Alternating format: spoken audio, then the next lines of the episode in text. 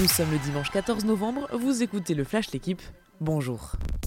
Les Bleus qualifiés pour la Coupe du Monde 2022 grâce à leur très large victoire 8 à 0 contre le Kazakhstan hier soir avec un festival de Kylian Mbappé. Le Parisien a signé un quadruplé avec trois buts dans la première demi-heure.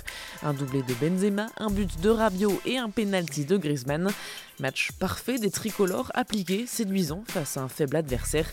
Cap maintenant sur le mondial au Qatar qui débute dans un peu plus d'un an. Après le foot, le rugby, deuxième test match cet après-midi pour le 15 de France. Les Bleus affrontent à 14h la Géorgie, un adversaire largement à la portée des Français mais qui est réputé pour être une équipe physique, dure dans le combat. Objectif des tricolores, une solide victoire pour monter en puissance avant d'affronter les All samedi prochain. De leur côté, les Françaises ont déjà battu la Nouvelle-Zélande, c'était hier après-midi 38 à 13, un exploit face aux championnes du monde en titre.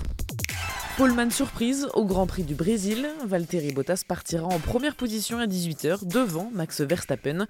Le Finlandais a devancé le leader du championnat lors de la qualification sprint.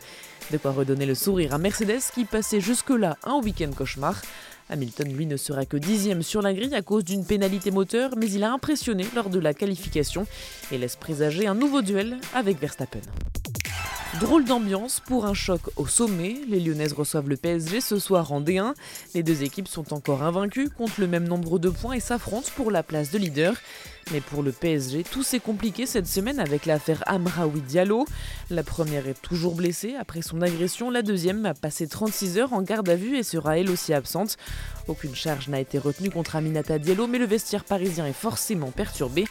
Le PSG avait demandé le report de la rencontre, refusé par la fédération. Merci d'avoir écouté le Flash l'équipe.